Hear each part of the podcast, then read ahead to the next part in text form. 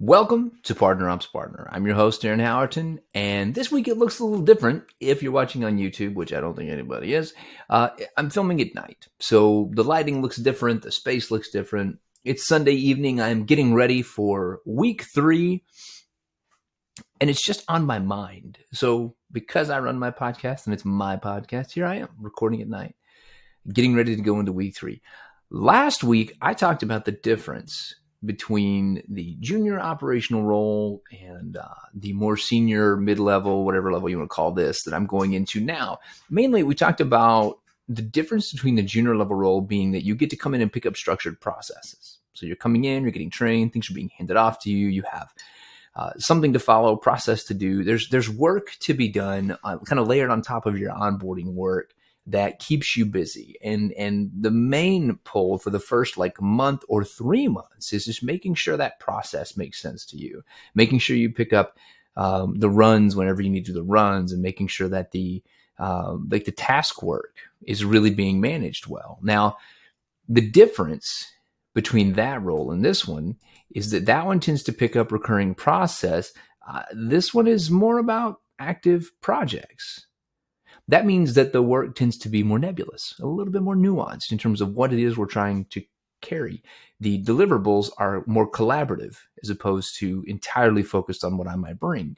In a in a production role, for example, you're you're just focused on the things that you're responsible for and you've got a very detailed list. Here, in a more senior role that's more strategically focused, you don't always have that. And it doesn't matter that these highly collaborative responsibilities are with people you don't know you still have a responsibility to get involved, uh, to figure out where to lean in, and for understanding. So, coming into two full weeks for me, uh, at the end of two full weeks, coming into the third week, the onboarding content is starting to run dry. I finished basic onboarding stuff last week. You know, there's always those, um, hey, welcome to the company. Here's our trainings on um, all the all the basic stuff that you might expect. Right? Here's our security and compliance training. Here's sensitivity training. Um, here's sexual harassment training, right? All the check marks that they mark for compliance to make sure you understand the language of the organization, right? I, I got through a lot of that last week. I think all of that's done, all the mandatory stuff within the LMS. And then there's the onboarding checklist that I have to go through, and pretty much most of that as well. And then the uh, the team specific onboarding checklist that I'm getting is I'm working through that as well. And that one is basically just giant list of names of people that I need to meet. I'm also midway through sales onboarding. I'll start demo certification this week. In fact, I'll start tomorrow. I'm very excited about that because I haven't got to do any like real demo stuff in a while. And I just really like to do that. Um, but all my checklists and my pre structured activities, these are nearing the end. So I still have a few things to work on. There's I have to set up uh, my product. I've got a I get a sample product I get to put on my own vehicle. Uh, set that up, get an instance, and play around with that. Um, I need to complete the demo training. That's going to happen this week. Maybe a few more HR items. But going forward, it's almost entirely my game. So let's talk about what that means. Now, going back to this 90 day plan, this book that I'm reading, this book is so chock full of ideas and concepts. It's it's meant to be this recurring reference. I think throughout the first 90 days. I would say I'm reading through it and it's not like a week by week plan. It can't do that. It doesn't know your role. So it goes up a level. And because of that, it's a lot of theoretical and strategical mindset. And I probably need to speed up my reading on this book to be able to get more out of it and apply it as I go. So that's one of my goals for the week is to actually read harder through that book and make sure I'm not leaving opportunities or nuggets behind that could be useful for me right now. Beyond that, right? That's my personal. I'm gonna I'm gonna read some more, try to get ahead a little bit further in that book. The other thing for though is that driving connection. It's kind of up to me. I've got a really great list of names. Now, this is not something you will always have in an organization, but um, my manager has gone above and beyond to give me a list of all the people and all the names that I'm going to need to contact with because she recognizes the highly cross functional nature of the work that she's asking me to do. So I've got that name. I've got the contacts and it's, but it's going to be on me. She gave me the list. It's up to me to go build those meetings out. Now I'm competing with a very busy time of year. I think that could be said for almost every company though, right? Like I think the flow of this company, this is a particularly busy season for strategic planning, fiscal years coming up, blah, blah, blah. But that's always true of something at the company. I actually have, have yet to start at a company where they're really like, well, I take that back. A few years ago, I started at a company called M-Files, which is a phenomenal company, great people. And um, in the summer, at that point, things really slowed down because the European holiday season kicked in with the nice weather and it just was slow. But outside of that, I can't think of a real time when you're getting into a company where it's not going to be busy. So there's competition for attention. And I have a list of 30 names, I think, roughly, of people I need to meet to develop the understanding and begin to build those relationships that I'm going to need to drive projects. And I have a choice. I it would be super easy for me just to draw these out, kind of be like, oh, your schedule was really tight. I'm trying to be respectful.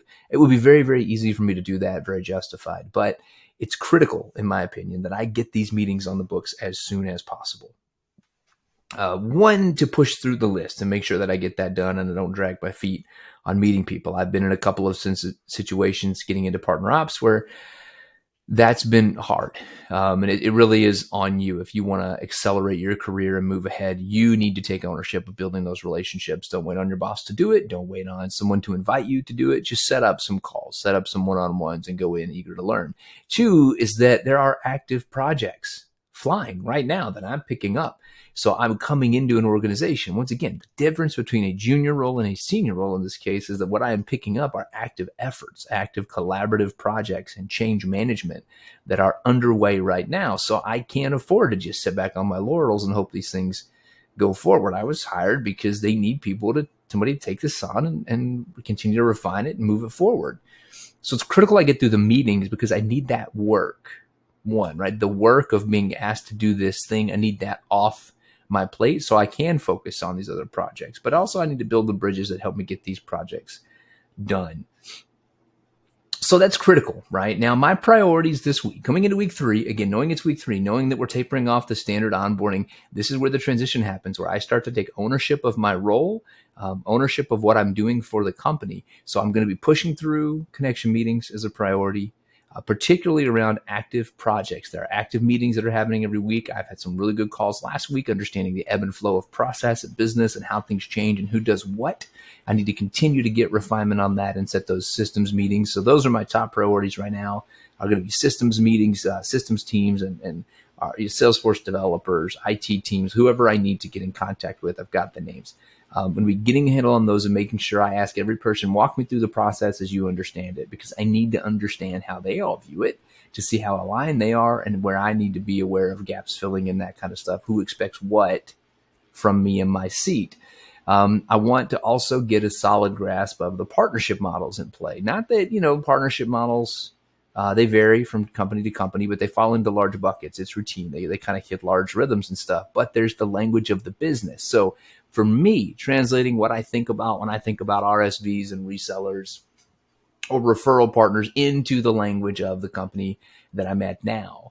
How do they break down resellers? When they say referral, what do they mean? Is that what I think it means? Is that what it means in the industry? Right. So I'm breaking down the language and the vernacular of where I'm at. I really want to end this week with a really solid grasp on all of that, I think I'm in a good spot. Honestly, I'm moving that direction already. Even as I talk about this, I'm struggling to not drop all the different proprietary things, right? And I'm, I, I think just for everybody knows, um, I am trying really hard to keep a lot of that behind the curtain, just because it's a company and I've signed agreements, and it's not. I'm not really here to talk about the company specifically because that's not the point of the podcast right now. The point is I'm kind of walking you through my 90 day journey. So I hope that doesn't make you mad. Um, the other thing is, I really want to get three to five workflows completely mapped out. I started one last week. It's very difficult to stop and break down a workflow. Um, I will say, huge takeaway for me from Atlassian, the value of visual workflow. I, I've already known that. That's what's crazy, right? Like you know these things, and then you get into different habits and different practices, and different people have maybe different demands, and you get out of the practice.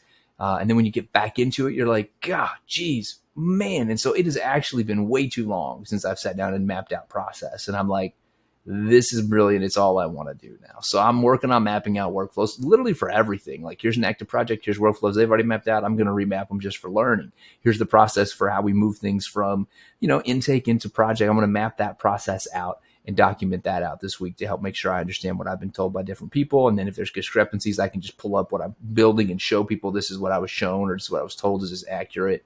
Um, found their workflows modeling the way they model. So I want to get through that. So uh, pushing through connection hirings, active project takeover, partnership understanding, continuing that knowledge, and then workflows mapped.